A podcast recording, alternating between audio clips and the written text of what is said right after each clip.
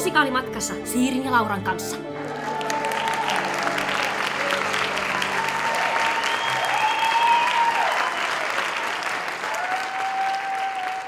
Tervetuloa kuuntelemaan Musikaalimatkassa podcastia. Täällä tämän podcastin presidenttinä Liitian Siiri. Ja pääministerinä Laura Haajanen. Ja meillä on tänään tarjota teille hyvin ajankohtainen jakso. Joo, ehkä jopa ajankohtaisempi kuin koskaan. Joo. Kaikkihan on varmaan lukenut tämän lauseen teatterin nettisivuilta tai jostain tiedotteesta tai esitteestä tai ehkä kritiikistä, että tässä ajassa musikaali, sit musikaalin nimi tähän, on ajankohtaisempi kuin koskaan. Joo, niin otetaanpa nyt lämmittelynä muutamia poimintoja teattereiden mainosteksteistä ja teatteria käsittelevistä lehtijutuista nyt viime vuosilta. Joo. Sotien ja pakolaisten Euroopassa musikaali Viulunsoittaja katolla on taas ajankohtainen. Housut pois musikaali tuo miesenergiaa näyttämöille. Työttömien arkista kamppailua käsittelevä tarina on ajankohtainen ja koskettava. Pakolaistilanne pitää Kristiina-musikaalin aina ajankohtaisena. Hair-musikaalin sanoma on edelleen ajankohtaisempi kuin ehkä haluaisimmekaan. Rocky Horror Show on kuitenkin aina yhtä ajankohtainen.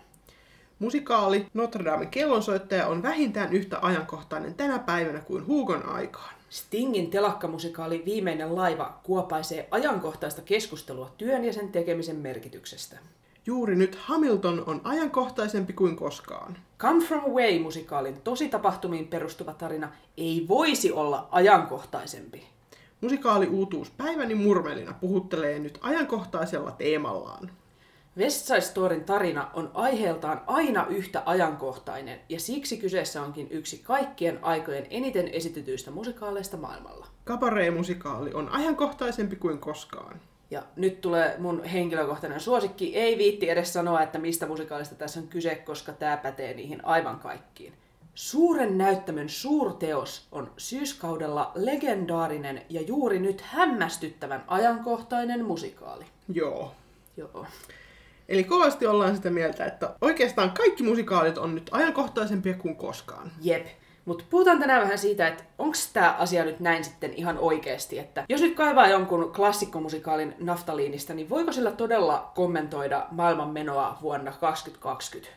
Joo, tai sitten toisaalta, että voiko uusi musikaali olla tehokas tapa kuvata nykyhetkeä tai ottaa kantaa ajankohtaisiin tapahtumiin tai politiikkaan? Vai onko tämä sitten vaan semmoinen asia, joka sanotaan, kun siitä teoksesta ei ole mitään muuta sanottavaa, että joku tämmöinen variaatio tästä musikaalikatsojien klassisesta kommentista, että hyvinhän ne lauloi, että hyvinhän ne lauloi ja tarinakin oli ajankohtaisempi kuin koskaan. Niin. Tai sitten vaihtoehtoisesti, voiko teatteri ylipäätään vaikuttaa kenenkään mielipiteisiin, että kannattaako ajankohtaista kannanottoa oikeastaan edes yrittää. Ehkä jos vaan kirve suoraan kaivoo, että Niin. mitä tässä. Ei tässä mitään enää tehtävissä. Jep. Mutta hei, mietitään tänään vähän näitä Joo. kaikkia ja käydään sitten teatterissa katsomassa, että miten ajankohtainen se suuren näyttämän legendaarinen suurteos nyt sitten oikeasti on. Joo. Kuten siis tämä äskeinen lista ehkä demonstroi, niin ajankohtaisuutta toitetaan niin usein, että se tuntuu tosi usein tosi falskilta. Joo, siis kun näitä nyt näkee, niin tulee vähän ajatelleeksi, että ehkä oikeasti tehdään se viulunsoittaja katolla, koska teattereissa tiedetään, että kun rikas mies jos oisin soi, niin se on semmoinen sireenin laulu, mikä vetää kaikki Joo. Eläkeläiset sinne. Mutta sitten koska tämän imagon vuoksi täytyy vähän teeskennellä, että tätä taidetta tehdään kuitenkin taiteen vuoksi, eikä sen vuoksi, että se olisi menestynyttä ja tois rahaa ehkä taloon, niin sitten mm. sanotaan, että no me tehdään tämä, koska tämä on ajankohtainen. Toisaalta sitten taas niin kuin sitäkään ei voi kiistää, että niin kuin liki kaikista näistä edellä mainituista on kaivettavista jotain ajankohtaista ja osassa jopa jotain yhteiskunnallista. Näinpä, eli miten, miten nyt on todella? Niin. No, voidaan ehkä lähteä setvimään tätä vaikka semmoisesta asiasta, että mietitään vähän, että kuka näitä musikaaleja oikein tekee, ja sitä myöten, että kenen näkemys tästä meidän ajasta niissä siis todennäköisimmin korostuu. Jep. Tästähän ei taas päästä mihinkään, että valtaosa Broadway-musikaalien kirjoittajista ja säveltäjistä on valkoisia miehiä, ja koska nimenomaan nämä Broadway-musikaalit on valtavan suosittuja ympäri maailmaa, niin lisäksi korostuu siis myöskin tämä amerikkalainen näkökulma niissä sitten. No näinpä, ja lisäksi noi ohjaajat on ylikorostuneesti miehiä sekä meillä että maailmalla. Niin. Ja sitten, no, entäs tuottajat? No, esimerkiksi tämä maailman tunnetuin musikaalituottaja Cameron McIntosh on kuvaillut itseään vankkumattomaksi konservatiiviksi. sitten on Joo. myös tota, tämmöinen lukuisia teattereita, muun muassa Broadwaylla ja Lontoossa omistava The Netherlander Organization, niin sen johtajat lahjoitti vuonna 2016 la- rahaa Trumpin kampanjaan. Joo. Niin. Semmoisiakin niin kuin, ehkä joku tämmöinen stereotyyppitaiteilijasta on joku tällainen niin kuin riutuva vasemmistolainen, Niin. mutta ei se ainakaan niin kuin musikaalien maailmassa ihan, ihan päinvastoin. Joo. Siis Broadway-musikaaleihin on ennen kaikkea tämän niin kuin tuotantopuolen takia niin sisäänrakennettu jo tietty tällainen varovaisuus tai konservatiivisuus, mikä sitten taas säteilee Suomeenkin, koska suurin osa täällä esitettävistä musikaaleista tulee sitten sieltä.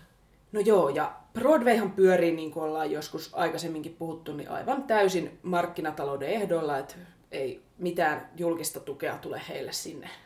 Jep, niin sitten tuottajien pitää löytää sijoittajia, jotka uskaltaa sitten laittaa miljoonakaupalla rahaa kiinni näihin tuotantoihin. Joo, ja Broadway-musikaalilla täytyy sillä mielellään olla kaupallista potentiaalia ihan maailmanlaajuisesti, mm. koska näistähän siis, vaikka ne, jotka sitten on sijoittanut menestysmusikaaliin, voi saada tosi komeita tuottoja, niin 80 prosenttia musikaalituotannoista ei ikinä tuota niille sijoittajille penniäkään. Niin sitten sehän on yksi keino, että jos sitä pystytään myymään kansainvälisesti, niin kattaa sitten edes kuluja. Joo, ja siis tämä karsii sit suorilta Broadway-teattereista valtaosan sellaisista musikaali-ideoista, joissa käsitellään todellisia tabuaiheita tai yhteiskunnallisesti hyvin polarisoivia aiheita tai aivan päivän polttavia teemoja.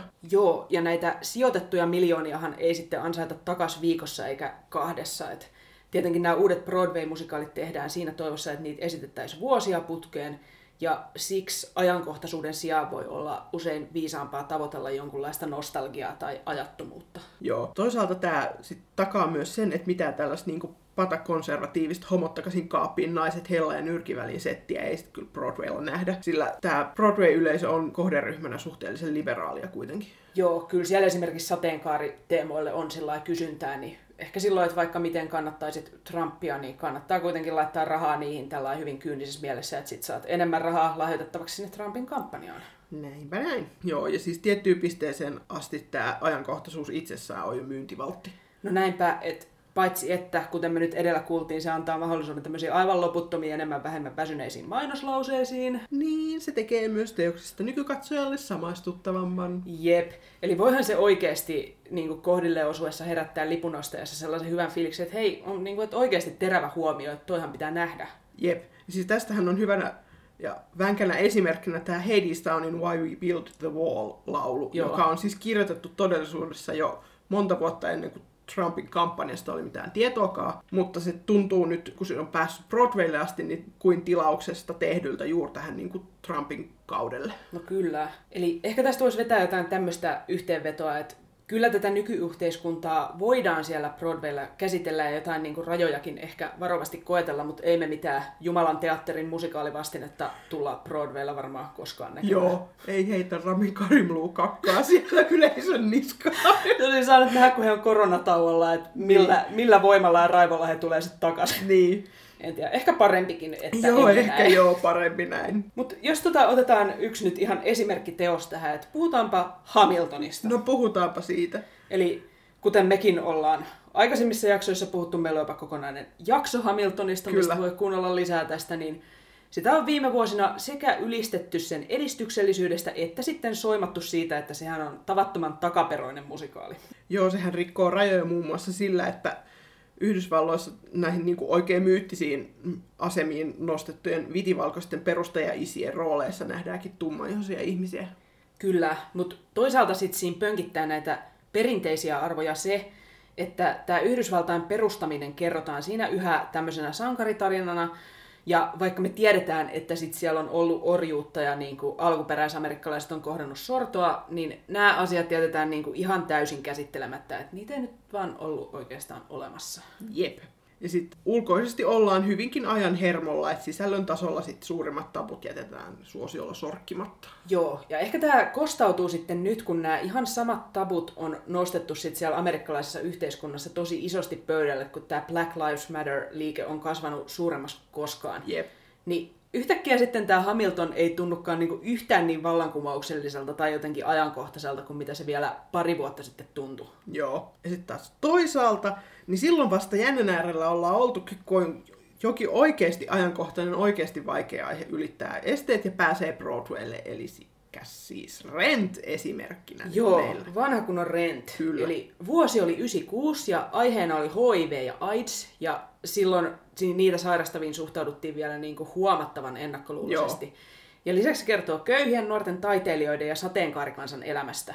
Että on siinä ollut niin kuin aika raflaava kimara laitettu sitten näyttämöllä. Joo, ja siis aikansa Hamilton aivan valtava ilmiö oli. Kyllä. Ja siinä ehkä erityisen merkittävää on se, että se oli menestysteos, jossa oli useita ei-heteroita ja ei-valkoisia keskeisiä hahmoja.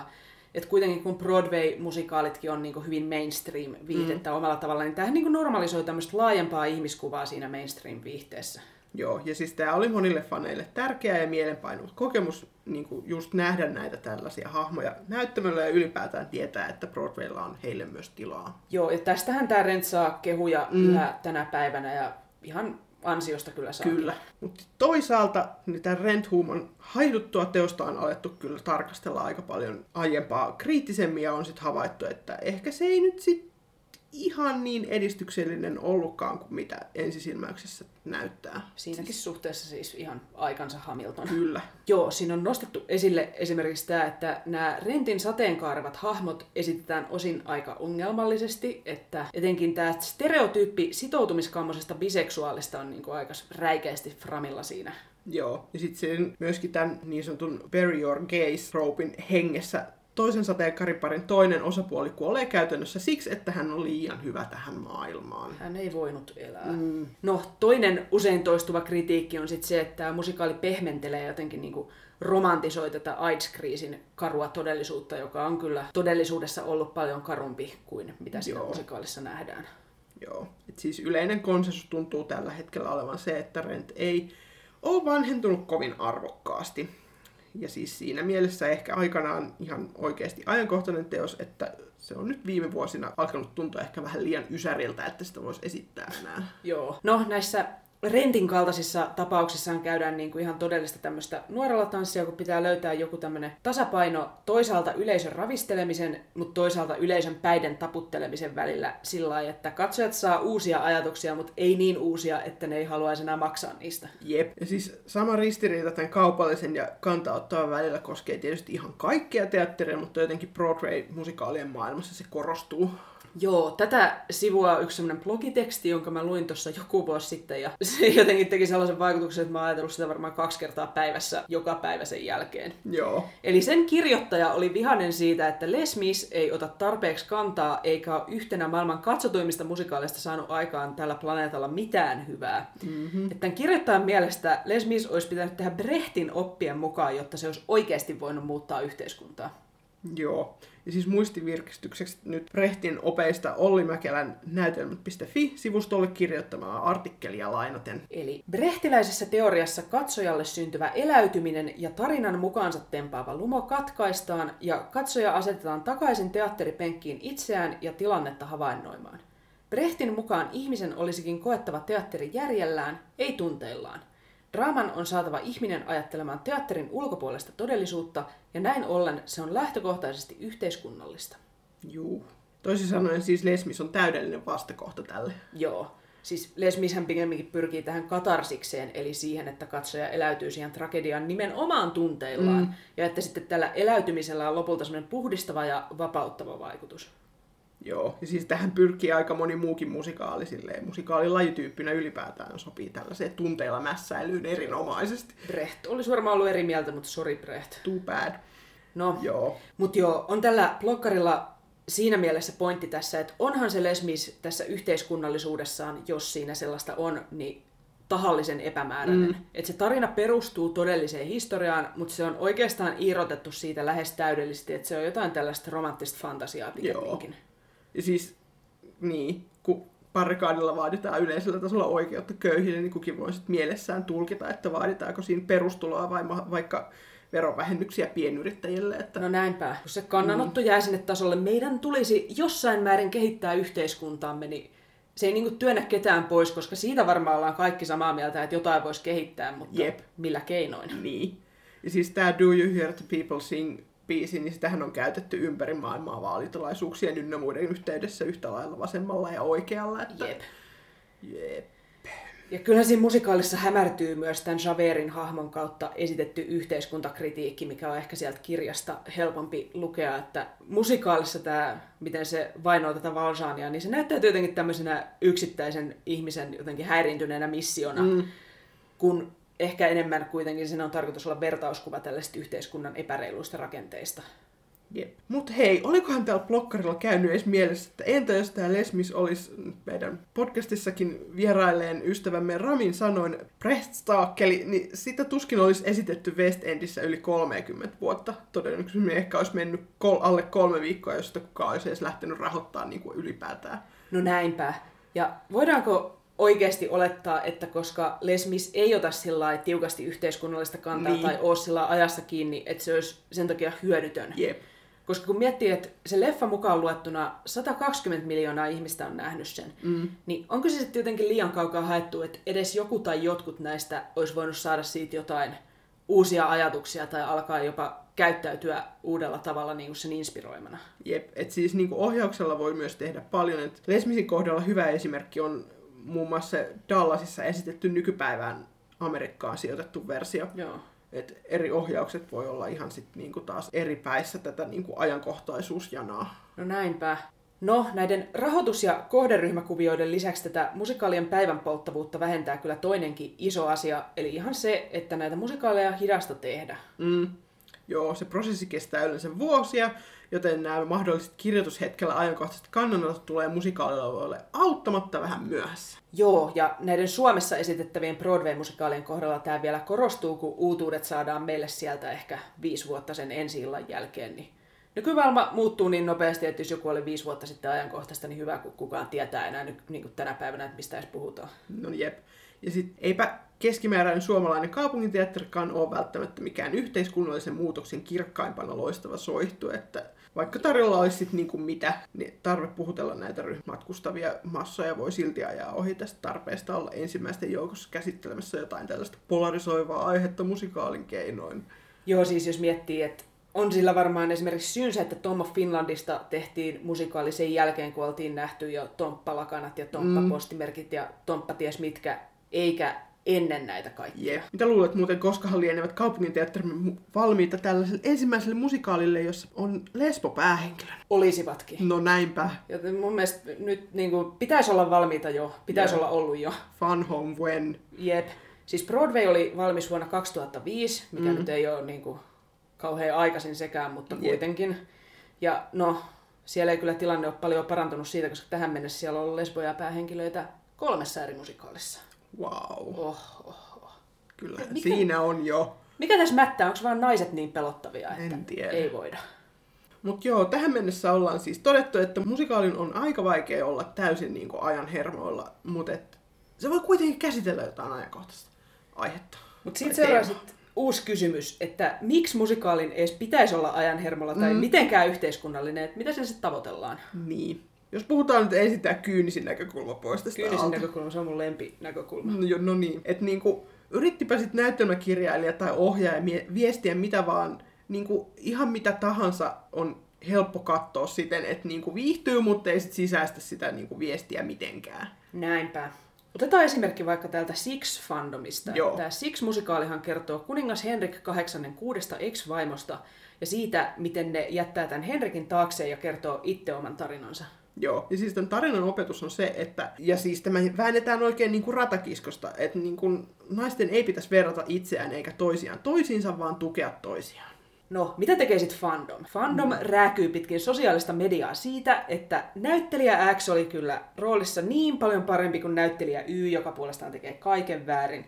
Ja mikään hypoteettinenkaan tuleva roolitus ei koskaan voi olla niin hyvä kuin alkuperäinen. Joo, tämä meni siis vuoden 2019 lopulla niin rumaksi, että näyttelijät ja jopa tämän musikaalin niin omat viralliset sometilit joutu vetoamaan fandomiin, että lopettakaa nyt se alkuperäisten näyttelijöiden tilalle tulleiden uusien näyttelijöiden kiusaaminen. Joo. Et miettii, että tätä kaikkien naisten hyväksymisestä kertovaa tarinaa fanittavat mm. ihmiset muun muassa haukku yhtä näistä uusista näyttelijöistä ylipainon vuoksi niin ilkeästi, että se joutui Instagram-storeissaan pyytämään, että ne lopettaisi. Et ei todellakaan, ei ollut niinku kyse siitä, että siellä oltaisiin käyty jotain tällaista niin kuin keskustelua, että en pitänyt henkilön X roolityöstä, koska mm. vaan se meni niin kuin aivan törkeästi suoraan heidän niin kuin persoonaan ja ulkomuotoon. Joo. Että no niin kuin, mites meni taas niin kuin mm. oma, omasta mielestä perille tämä, että todelliset kuningattaret on toistensa tukena. Näinpä. Mm-hmm että jos me pidetään tämä esimerkki mielessä, niin jos mietitään sitten, että miten todennäköistä on, että jos meillä on joku uusi natsi, joka erehtyy ostamaan kabareen-lipun, niin, niin sitten se menee sinne katsomaan sitä ja ymmärtää jotenkin katsoessa, että hei, tämä natsismihan on itse asiassa aika ikävä juttu. Niin. Ainahan sitä voi toivoa. Mm, mutta koska ihminen on jotenkin tosi taitavaa poimimaan oikeastaan mistä tahansa viestistä sen, mikä pönkittää niitä sen omia uskomuksia ja jättämään sitten loput huomiotta, Joo, niin tuntuu ehkä nyt vähän naivilta uskoa, että se uusi natsi sit poistus sieltä jotenkin muuttuneena ihmisenä. Kai sitä silti aina kannattaa yrittää. Niin, ja siis jos teatterilla ei olisi mitään merkitystä kenenkään mielipiteisiin, niin ei esimerkiksi Unkarissa Orbanin hallituksen olisi noin tarvinnut ottaa itselleen oikeutta puuttua teatterien hallintoon. Et joku siinä teatterissa pelottaa, kun viitsitään kuitenkin nähdä se vaiva niin kuin vapauden rajoittamiseksi. Jep. Ja ehkä tätä voi ajatella myös siltä kannalta, että on silläkin joku arvo, että jos teatteria esitetään niin, kuin niin sanottuna terapiana mm. niille, jotka on jo täysin tietoisia siitä asiasta, mitä siinä käsitellään, ja ovat ehkä, että jos se ottaa kantaa, niin ovat samaa mieltä sen kanssa. Mm. Joo, että se on niinku turvallinen tila tarkastella sit jotain teemaa, joka tosielämässä aiheuttaa vaikeita tunteita tai jota on jotenkin muuten oman elämän tasolla käsittelemättä. Joo, ja ehkä musikaalin voisi kuvitella olevan niinku erityisen helposti lähestyttävä paikka tuommoiselle tutkailulle. Et kun joku vaikea asia lauletaan ja tanssitaan, niin ehkä se ei ahdista niin paljon kuin jos se joku intensiivi monologi jossain pimeä näyttämö, spottivalo ja niin. tiukkaa tavaraa. Joo. Ainakin mua ahdistaa musikaalissa no, vähemmän. No joo, intensiivi monologi kyllä ahdistaisi huomattavasti enemmän. Mut esimerkiksi tätä viulunsoittajan katolla jättimäistä suosioa niin 60-luvun Suomessa voi miettiä tältä kannalta, että koska Karjalan evakot oli silloin kaikilla katsojilla muistissa ja mm. osalla oli jopa oma kokemus siitä evakkomatkasta, niin sitten kun ne katsoo tällaista musikaalia, missä ne hahmot käy käytännössä läpi niin kuin tällaisen samanlaisen asian, niin vaikka se on eri kulttuuria, sijoittuu mm. eri aikaa eri maahan, niin, niin on se kuitenkin se niin kuin samaistuttavuus ja tietynlainen ajankohtaisuus ollut silloin 60-luvulla aivan tapissa siinä niin. paljon parjaamassamme viulunsoittajassa katolla. Kyllä. Ja siis tällainen niin kuin tämä menestys Suomen markkinoilla on ehkä sellainen asia, mitä tämän musikaalin tekijät ei ehkä olisi niin kuin osanneet arvata silloin, kun Broadway ensi iltaa on väsätty, että niin, Kyllä miten... se Suomessa sitten lähtee oikein niin kuin nousuun. En mä tiedä, toivottavasti ne sai jossain vaiheessa tietää, että miten oikeasti rakastettu teos niin. on täällä. Mutta en mä tiedä, joskus mä mietin, että mahtaako tässä niin kuin vastaavaan tarpeeseen pulpahtaa lähivuosina joku tämmöinen ilmastonmuutosmusikaali. Aivan. Tai sitten joku uusi niin kuin, tulkinta jostain vanhasta musikaalista, joka että sitä katsottaisiin sellaista niin kuin ilmastonmuutosnäkökulmasta oikeasti oivaltavasti, eikä mm. vaan jotenkin päälle liimatusti. Vai onko tämä sitten ehkä jo niin pelottava asia, että mieluummin tullaan teatteriin tätä pakoon, kuin kauheasti tätä miettimään? Niin. Ehkä se on siis, kun koko tätä ajankohtaista musikaaliteemaa miettii, niin päätyy lopulta oikeastaan siihen, että mitä ajattomampia yleismaailmallisempi teos on, niin sitä ajankohtaisempi se on aina ja sen helpompi sitä on myöskin markkinoida sen ajankohtaisuudella. Jep, jotenkin tuolla käänteisesti niin. käymme täyden ympyrän Kyllä. Siinä. Ehkä tässä on tällainen mulla pitkä, mutta silkkaa asiaa oleva lainaus kirjailija Miina Supisen Shakespeare-blogista Mitta mitasta näytelmää käsittelevästä päivityksestä, että mun mielestä tämä tiivistää oikeastaan kaiken. Näytelmä aukesi paremmin, kun luin lopuksi ohjaaja ja kirjailija Juha Hurmeen kirjoittaman esipuheen – Hurme oli nähnyt sen kommentaarina vallan käytöstä ja korruptiosta, ja teos on ajankohtaisempi nyt kuin koskaan. Esipuhe on kirjoitettu vuonna 2005. Silloin Suomessa oli jokseenkin rauhallisempaa kuin nykyisin, ja ihmiset kohisivat muun muassa salarakkaista. Hurmeen analyysin mukaan vallanpitäjien sikailu ja moraalinen rappio oli sinä ajan hetkenä syvääkin syvempää. Elämme enemmän kuin koskaan Shakespearein viinissä, kuulostaa minusta jo vähän teattereiden mainoslehtisiltä, jotka vakuuttavat aina yhtä reippaasti vanhojen ja pölyisten näytelmien relevanssia. Nimittäin ainahan siellä Shakespearein viinissä eletään vuosisadasta toiseen. No näinpä, joo. Mutta seuraavaksi me ajateltiin, että lähdetään katsomaan Turun kaupunginteatterin kabareita. Joo, se on nimittäin viimeisten kymmenen vuoden sisään kymmenes suomalainen ammattikabaree. Et yksi vuonna 2019 niitä tehtiin meillä ammattiteatterissa kolme. Joo. Kyseessä siis vuonna 1966 Broadway ensi saanut John Kanderin ja Fred Eppin musikaali, joka sijoittuu 1930-luvun alun Berliiniin, eli aikaan kun fasismi oli nousussa. Liekö sitten sattumaa, että tätä esitetään just nyt joka paikassa koko ajan? Niin, hmm. Me jutellaan tässä ensin vähän ohjaaja Jakob Höglundin kanssa siitä, että miten hän tämän teoksen kokee. Ja katsotaan sitten itse, että mitä me saadaan tästä Turun kabareesta irti. Willkommen,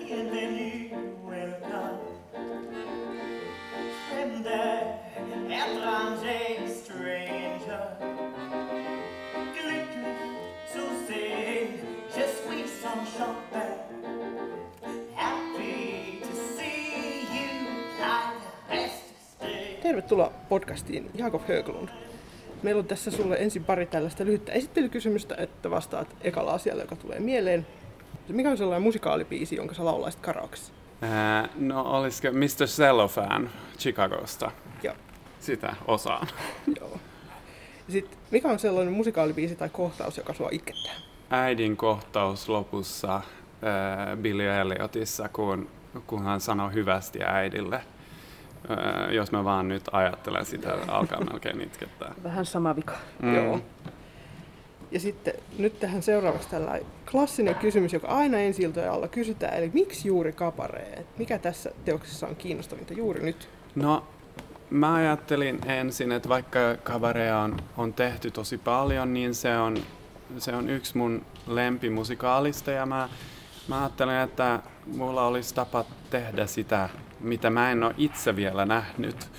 Niin mä ajattelin, että miksei, koska se on niin hyvä tarina. Ja sit mulla oli oikeasti mahdollisuus täällä Turun kaupungin teatterissa kiinnittää aika monta näyttelijöitä, niin mulla oli mahdollisuus tehdä se versio, missä myös näyttelijät lavalla ovat myös muusikoita.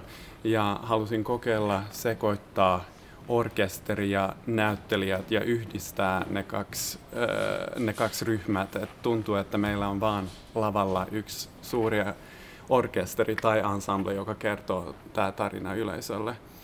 Ja tietenkin kabareessa me tuodaan yleisö takaisin Berliiniin 1930-luvun ja, ja se on sillä tavalla tuttu tarina, mitä tapahtui siellä kaikille, mutta samalla tuntuu ko- koko ajan, että se on ajankohtainen. Tai mua kiinnostaa niin kertoa, miten mä näen, että miten tärkeää se on niin puhua sun sana rohkeasti ja kertoa mielipide, jos tapahtuu jotain. Koska, ja täällä mä haluan kertoa, miten helposti menee niin, että ihmiset lentää mukaan johonkin, mihin he ei oikeastaan ehkä haluaisi. Ja sitä tapahtuu koko ajan tänään, että meidän pitäisi olla rohkea ja puhua suoraan. It's about love, it's about everybody's right to equal society. Miten tota, kun sä tuolla teatterin nettisivuilla kumminkin kerrot, että tässä kabareessa on luvassa leikkisää ja mukaansa tempaavaa viihdettä, niin miten se sitten sopii yhteen ton, mitä sä edellä kerroit, niin sen kanssa? Mä ajattelin, siis kabare on, mä, mä en halua kertoa liikaa, koska mä, mä haluan myös, että yleisö kun tulee, niin on yllätyksiä. Mutta alussa mä haluan tehdä niin kuin ihana avoin klubi, missä yleisö kutsutaan sisään ja missä on ihana olla ja missä jokainen saa olla just miten he haluavat olla, missä kaikki ovat tervetulleita. Mutta tässä tarinassa tietenkin tapahtuu asiat ja tämä klubi ei saa jäädä tämä ihana paikka, mutta tämä tarina kerrotaan, koska mä haluan, että se mitä me tehdään alussa saisi myös olla lopussa. Miten sä, tota, kun sä oot myös Lillateatterin taiteellinen johtaja, niin miten sä niin näet tämän asian laajemmin ohjaajana ja teatterin että miten tärkeää sulle on, että kun valitaan ohjelmistoa uutta musikaalia, että se niin heijastelee nykyhetkeä jollain tavalla? Mun mielestä, siis mä oon myös, äh, mä rakastan musikaaleja ja joskus mä tunnen myös, että musikaalit ja teatterielämys voi olla myös ihan suoraan viihdettä. Joskus on just sitä, mitä mä tarvitsen, kun mä, mä oon tehnyt pitkät työviikkoja ja haluan rentoutua. Niin joskus mä en, joskus mä en jaksa, niin kun, äh, mutta samalla musta, musta on tosi tärkeää, niin kun, mä haluan kertoa tarinoita, jotka ovat niin kuin, tärkeää niin kuin itselle, niin, niin mä, mä, mä teen vähän, musta on hyvä, että tulee vähän vaihtelua, että, että joskus sä haluat nähdä pure viihde joskus, joskus sua kiinnostaa nähdä eh, niin kuin myös herättävä esitys, joka eh, herää sun ajatuksia. Niin mun mielestä molemmat ovat tärkeää ja hyvä, että voi joka toinen viikko ottaa yksi ja sitten joka toinen toinen esitys. Okei, no tähän nyt loppuu vielä pieni kevennys, niin mikä on ollut kivointa tai palkitsevinta tämän kabareen tekemisessä? Ihanin on olla, äh, on, on ollut tehdä töitä tämän ryhmän kanssa.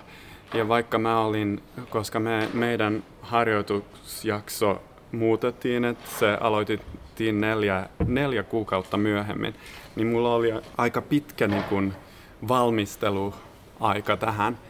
Niin mä luulin, että, että esitys oli valmis suunniteltu, kun mä tulin tänne. Mutta sitten aina kun ensemble, kun mä aloitan tehdä työ ensemblen kanssa, niin tapahtuu niin paljon ihania yllätyksiä, joka muuttaa aika paljon sun ajatuksia ja tavat, miten sä oot ajateltu niin tehdä esitys. Ja se on ehkä hauskin tässä töissä, että, että jokainen päivä ja jokainen hetki on, on sulle yllätys. Ja jos sä voit olla täällä ja nyt, niin tapahtuu aina ihmeitä, mitä mä en olisi koskaan voinut keksiä itse.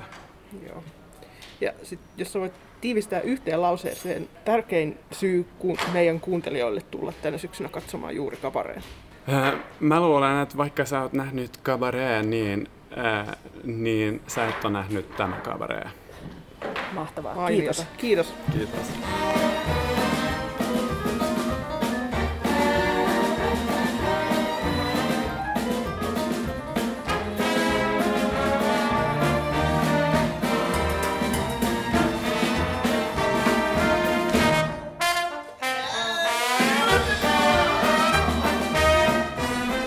Tervehdys teatterista.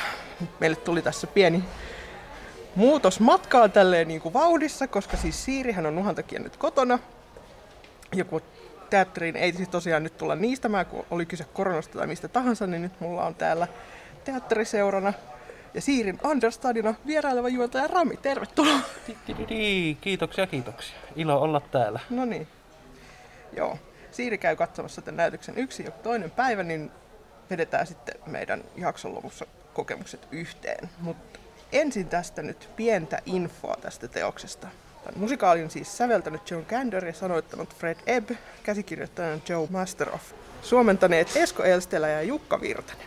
Tämä perustuu John Van Drutenin näytelmän I Am a Camera, joka vuorostaan perustuu Christopher Isherwoodin kirjan Goodbye to Berlin vuodelta 1939. Joo, ja siis Broadway ensi saanut vuonna 1966 ja Suomen ensi ollut vuonna 1968 Svenska Teatterissa. Ja siis nähty suomalaisissa ammattiteattereissa tänä, tähän mennessä 40 kertaa. Puppista hei. Joo, No niin. Kabareen tarina pähkinänkuoressa.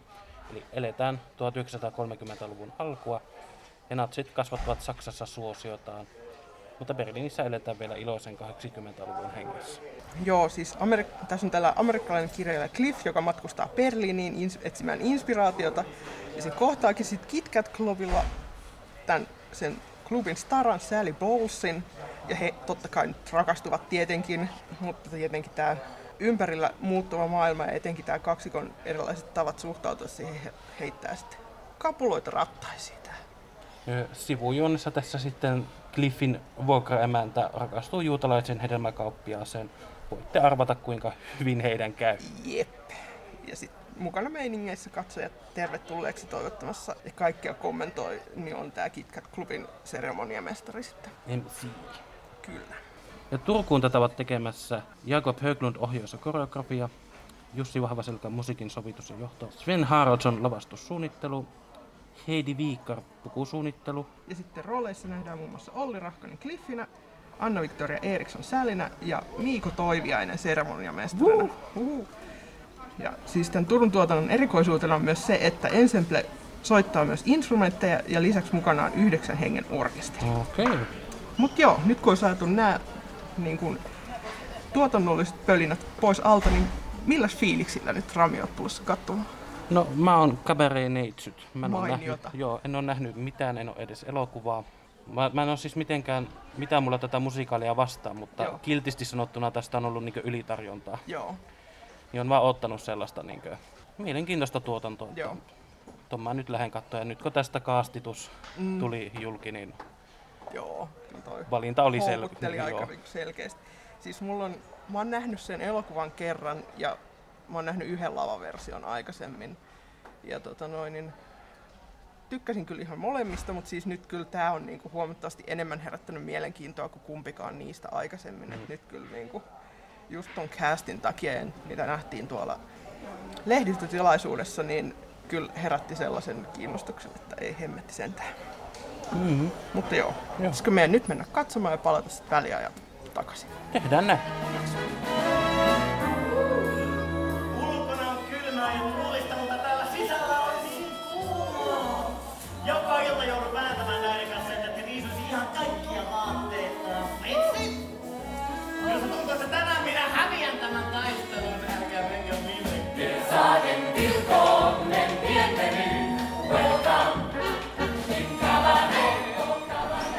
Ja nyt on sitten väliaika. Mites Rami lähti? Lähti. Ja Joo. nyt tätä loppua kohti se... Niinkö... Miten sen sanoo? Niin, Tää on siis... Tää on uskomaton. joo, ja siis on toi siis ykkösnäytöksen loppu kyllä aina niin kuin yhtä jotenkin kylmäävä. Joo, mutta joo, tässä Mutta siis... nyt vielä niin kuin jotenkin erityisesti, että ei saakeli. Joo, siis kaasti tässä on aivan loistava. Niin on. Siis, Mä en, mä en tiedä ketään mun pitäisi niinku tuolla tuijottaa. no niin, siis tää on kyllä tällä, no siis mä mietin tuossa niinku 10 minuuttia oli esitystä mennyt, tai varmaan vähemmänkin. Mä olin jo silleen, että tää pitäisi niinku nähdä silleen 13 kertaa, Joo, että tää niinku sama. ehtii katsoa silleen niinku kaikkia, koska sit toi, tää on just tällä, että niinku, täältä tulee kaikille omat suosikkitaustahahmot ja sitten tulee faniryhmiä, että Niin. niinku, nyt toi, kyllä toi Hanuristi on kyllä paras ja sitten toi on Mm. kiva ja tää on kiva ja Mm. niin kuin, siellä on ihan hirveästi sellaista, ja siis niin kuin, voi vitsi mä nautin, miten niin kuin 110 prosenttisesti kaikki noi on tossa niin sydämellä mukana, mutta niin kuin, erityisesti nyt täytyy kyllä kehua tuota Miikoa tässä, koska siis Miikon seremoniamestari, niin hui, että miten hyvä. Se on ihan ilmiömäinen. Niin on. Siis niinkö... Mä tiedän, se on niin semmonen räyhä henki, mutta Joo. samalla jotenkin niin hyvän tahtoinen ja jotenkin Kyllä. niin monitasoinen ja tällainen liukuu tuossa niinkö sisään ja ulos. Se on Joo. jotenkin niin... eh, Loppuu sanat, kun Niin. alkaa. Tää on... Ja nyt mä yllätyin ehkä eniten tuosta Anna-Victoria Erikssonin Joo. Sally Bowlesista. Joo. Se on ihan... Miten... Miten tuota voi sanoa? Se on niin, niin, Niin, niin, niin kaikkea koko ajan. niin on.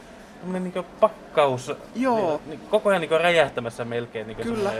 dynamiitti tai joku siis aivan koko ajan jotain. Aivan, siis tätä ei voi katsoa niinku silleen, Niin. että tai katonpa nyt vaan. Tässä Niin. niinku oikeesti niinku, tää on niin upottavaa. Joo, siis toi kyllä niinku Niin. vetää mukaansa ja sitten niinku tajuaa yhtäkkiä, että ei hemmetti, että nythän Niin. on väliaika, että mitäs ihmettä. Joo, siis, Tuohon niinku imeytyy vaan joo, siis silleen. tää on, siinä yhdessä arvostelussa sanotaan tätä kokonaistaidetta, jos Joo. on ihan samaa No on mieltä. kyllä, joo. Siis tässä kaikki on aivan upea, siis tää koreografia on Joo. musta niinku, yksi niinku, kohokohta. Kyllä.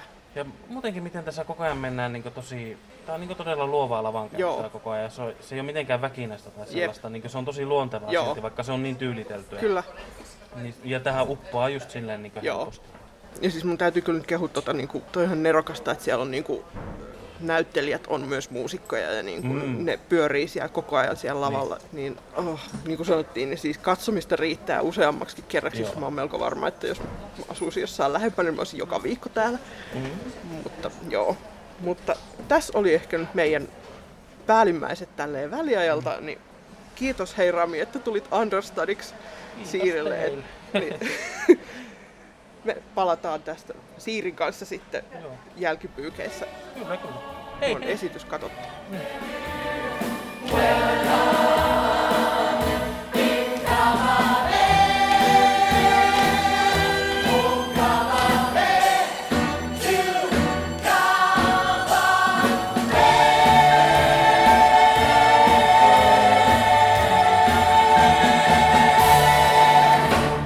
Tervehdys taasen studiosta. Kyllä. Mäkin olen parannellut Nuhan ja olen taas tässä. Eli me pidettiin Joo. Rami täällä, me ei Joo. haluttu luopua vielä hänestä. Heipä hei. Joo. Joo. Eli hei, no kiitos munkin puolesta Rami, että Joo. olit mun understudina. Olkaatte hyvät. No juu, kabaree. Mikä sellainen fiilis jäi kaikille? No joo, ehkä mä voin kertoa tähän eka, kun mä en nyt päässyt sinne ollenkaan väliaikatunnelmiinkaan mukaan. Et sanotaan nyt näin, että mä itkin jo siinä ykköspuoliskolla sitä, kun ties, että miten heille käy kakkospuoliskolla. Et musta se oli hirveän hieno tuotanto ja sillä koskettava, mutta jotenkin sellainen, että tämähän ei ole mikään fanitettava musikaali ainakaan mm. mulle, että mä haluan nähdä sen uudestaan, mutta mä en voi rupea vetämään mitään kerran viikossa kapare-benderiä, koska se on liian raskasta, Joo. vaikka se on niinku todella hieno tuotanto. Joo, no siis aika sama, että vaikka mä sanoin siinä väliajalla, että jos mä asuisin lähempänä, niin mä olisin varmaan kerran viikossa täällä. Mutta niin kun ton kakkospuolikkaan jälkeen, niin täytyy kyllä sanoa, että vaikka asuisin kuinka lähellä, niin en välttämättä olisi Joo. kerran viikossa siellä, että niin kun, siitä jos viittasinkin jotain, että se kakkospuolikas oli niin jotenkin, se sai mut sellaiseen niin kun, teki mieli huutaa maailman tuskaa. Mulla ei Joo. niinku koskaan ollut tollanen fiilis missään teatteriesityksessä, eikä oikeastaan teatterin ulkopuolellakaan. Että niinku, kyllä live-teatteri on hieno asia.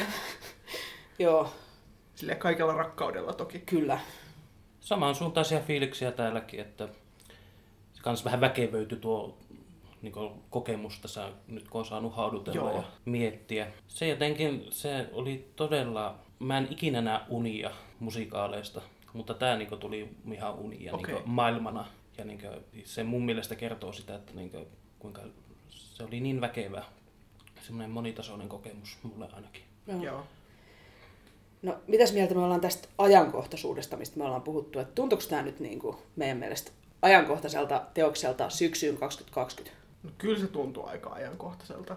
Et siis, vaikka mulla on ehkä ollut sellainen tunne ennen tätä, että niin kuin, no, kapare on yksi aika sellainen, että että kun me ei nyt keksitä mitään ajankohtaista, niin Mm. tehdään nyt kaparee, se on aika helposti ajankohtaistettava. Mm. Mutta kyllä tämä nyt jotenkin kolahti ne, että kun siellä sanotaan niitä vuorosanoja, että, niin kun, että eihän tässä nyt kuinkaan käy, että ennenkin on selvitty kaikesta, että kyllä tästä selvitään. Ja sitten ne on lopussa vankileirivaatteet päällä, sanoo niitä samoja Niin. niin. laineja, niin on vähän silleen, että niin, että Joo. juu. Ehkä mulle oli myös sellainen, että kun kuitenkin tässä on semmoinen pieni dystooppinen meininki nyt just tässä syksyssä ja teatteriin menemisessä, että istutaan siellä joka toisella paikalla ja meillä on niin kuin maskit naamalla. Ja, että jotenkin just kun se maskikin on siinä, niin sitä on niin kuin tosi vaikea unohtaa, että tässä on nyt niin kuin maailmanlaajuinen pandemia käynnissä. Mm. Niin sitten se mun mielestä toimi myös jollain metatasolla se, että kun se seremoniamestari on siinä lopussa sillä lailla, että, niin kuin, että missä ovat huolenne nyt, niin, mm. ja sitten kun se pointti on vähän, että, niin kuin, että, ei, että niitä huolia ei voi jättää ulkopuolelle, koskaan, niin se jotenkin tulee niin kuin nyt jotenkin, se vaan niin kuin tajuaa, että joo, että ei tätäkään voi unohtaa tätä niin kuin pandemiaa oikeasti hetkeksikään. Vaikka se nyt ei olekaan niin kuin ihan tuo kabareen aihe, mutta se oli kuitenkin sellainen ajatuskulku, mikä mulle Joo. tuli siellä niin kuin heti. tuntui jo tosi ajankohtaiselta jo ihan senkin takia, että me, minä ja Laura nähtiin se Pride-viikolla. Totta. Ja juuri silloin otsikoissa oli nämä tietyn poliittisen toimijan todella mm. yllättävät ja shokeravat ja huomiohakuiset mielipiteet. Niin tuntui silleen, se iski silloin Joo. niin kovemmin kuin olisi ehkä muutoinkaan iskenyt, mm. tai muutoin iskenyt. Ja musta tuo loppu oli todella nerokas siinä, että se Siinä vähän niin tuntui, että tämä on nyt vähän liikaa siinä lopussa, mm. siis kaikki pukeutuu näihin keski, keskitysleiriasuihin. Niin sitä niin hetken ajattelin, että tämä on ehkä liikaa, mutta toisaalta sitten nyt kun on kaikki holokaustin kieltäminen ja Mm. tämmöinen kaikki, se on, kun se on kasvanut vaan, Niin. Niin musta tuntuu, että se on oikeastaan aika niin vastuullistakin jopa näyttää se tolleen niin todella Niin. Tavallaan, mitä sitä rajulla. pehmentelemään, koska Niin. näinhän se oikeasti meni. Mm. Niin. Ja siis niin tämä ei nyt välttämättä liity siihen ajankohtaisuuteen, mutta siis mä jotenkin rakastan sitä, miten yhtenäinen taideteos ja loppuun ajateltu toi on Kyllä. koko teos, että siellä on niin kuin, ei ole menty siitä, mistä aita on matalin, että Ei laitetaanpa todellakaan. miehelle korsetti ja that's it, vaan että se on niin kuin, ei siinäkään mitään pahaa ole eikä huono vaihtoehto, mutta että se on vaan jotenkin tuntuu, että se on ehkä tosi helppo vaihtoehto sitten, että niin kuin mä rakastin tuota puvustusta, kun se on niin sukupuolineutraali. Ja sitä, että miten siinä oli muutettu se Willkommenissa se tervetulopuhe myöskin sukupuolineutraaliksi. Niin, tota noin, niin se lämmittää sydäntä. Joo, tämä oli kyllä todella niin kuin kokonainen teos, että Joo. mitään, mitään en ottaisi pois enkä mitään lisäisi. Joo. Tämä toimii just tämmöisenä kuin tämä on. Kyllä. Kyllä. Joo, mutta viitaten nyt ehkä vielä tässä silleen, palataan siihen meidän, mitä me alkujaksosta puhuttiin, niin mitä tämä nyt ajankohtaisuus meissä ylipäätään herättää ajatuksia, että halutaanko me sitä ehkä lisää vai vähemmän vai kui? No ehkä tästä heräsi tästä kabareesta varsinkin semmoinen ajatus, että olisi kyllä kiva saada ohjelmistoon enemmänkin ajankohtaisia teemoja just tämmöisen niin tasa-arvon muodossa. Että Joo. kun kehitys on yhteiskunnassa kehittynyt, niin ehkä tällaisia niin lisää vaan moniulotteisia eri sukupuolia edustavia hahmoja ja Kyllä. näin. Et kun tuntuu, että usein vieläkin se on jotenkin niin kuin musikaalissa ja jotenkin vähän, että jos tytöllä on housut, niin se on- jo niin kuin edistyksellistä. Joo. Niin ehkä että jos päästäisiin siitä vähän niin kuin musikaalien maailmassakin hiukan eteenpäin, niin kuin tämä kyllä oli siitä eteenpäin. Niin Jotenkin oli. Enemmän tämmöistä. Joo. On ehkä niin kuin siis tämä ajankohtaisuus silleen, että sitä ei käytettäisi vaan sellaisena, että tämä on nyt ajankohtainen, koska emme keksi mitään muutakaan sanottavaa tästä. Niin. Niin jos vähän vähemmän sitä ja sitten vähän enemmän sitä, että se on niin kuin oikeasti mietittyä jotenkin niin kuin nyt tässä Jep. kapareessa esimerkiksi oli. Joo, ja kyllä sen huomaa sillä Mm. katsojana, että jos se ollaan sillä että viulunsoittaja katolla on ajankohtaisempi kuin koskaan. Ja Niin. sitten se on se ihan sama viulunsoittaja katolla kuin mikä meille on tarjottu viimeiset 60 kertaa. Mm. Niin, niin kuin ei katsoja niin tyhmä ole, ettei sitä, taju, sitä tajuaisi. Jep. Mutta toisaalta en mä erityisesti toivo mitään tällaisia pandemia- tai ilmastonmuutosmusikaaleja ehkä, että niitä nyt olisi sitten ohjelmistot aivan täynnä. Et tuntuu, että kyllä tosimaailmassa on molempia ihan kylliksi tällä hetkellä. Et onhan sekin kiva, että pääsee sinne teatteriin miettimään jotain tämmöisiä yleismaailmallisia teemoja. Niin. Että ei sekään väärin ole. Joo. Et ei nyt mitään pandemialesmisiä tähän, kiitos vaan. Joo, se on nyt tuolla jo neljä teatterijohtajaa, jotka kuuntelee, on kaikki sillä Kaikki vetää viivan yli, ei sitten. Mutta jo ehkä sitten toisaalta, että jos näitä yleismaailmallisuuksia voi pohtia mm. yhdessä jonkun vetävän ajankohtaisen aiheen kanssa, niin siis tavallaan Niin, mikä sen ei, parempaa. niin. Musta tämä kabare toimii silläkin, koska Niin toimii. ei tämä ole pelkästään joku sellainen pelkkää politiikkaa, että Niin. onhan tuossa paljon paljon muutakin. Kyllä. Joo, siis ohjelmistonhan on hyvinkin mahdollista valita musikaaleja sillä perusteella, että ne tuntuu nyt jotenkin erityisen ajankohtaisilta. Jep, mutta ehkä joskus viulunsoittajakatolla on tosiaan vaan viulunsoittajakatolla, ja ehkä varsinkin nyt, kun elämme tässä maailmassa, missä elämme, mm. niin sekä tekijät että yleisö saattaa haluta niin kun ihan vaan käpertyä sinne rikkaan miehen turvalliseen kainaloon joskus, ja tiedättekö mitä? Sekin on ihan okei. Näin on. Mutta joo, nyt kysymystä kuuntelijoille. Kyllä. Mitä mieltä te olette tästä aiheesta? Onko teidän mielestänne joku klassikkomusikaali nyt just erityisen ajankohtainen? Tai kommentoiko joku uusi musikaali nyt nykymaailmaa osuvasti? Vai onko teidän mielestä ihan silkkaa höpöä, että musikaali edes voisi olla ajankohtainen? Niin. Kertokaa meille. Kyllä. Ja muuten Rami, vielä kiitos, Kyllä, että pelastit tämän ihanaa. jakson. Kiitos, että tulit. Jep. Ja hyvät kuuntelijat, pistäkää meille kommenttia sosiaalisessa mediassa. Me ollaan Facebookissa nimellä Musikaalimatkassa, Twitterissä at musikaalimatka ja sähköpostia voi laittaa osoitteeseen musikaalimatkassa at gmail.com. Joo. Ja nyt, koska tämä on niin ajankohtainen jakso, niin jakakaa. Näin. Ja nyt musikaalimatkassa kiittää ja kuittaa. Siiri kiittää. Ja Laura kuittaa.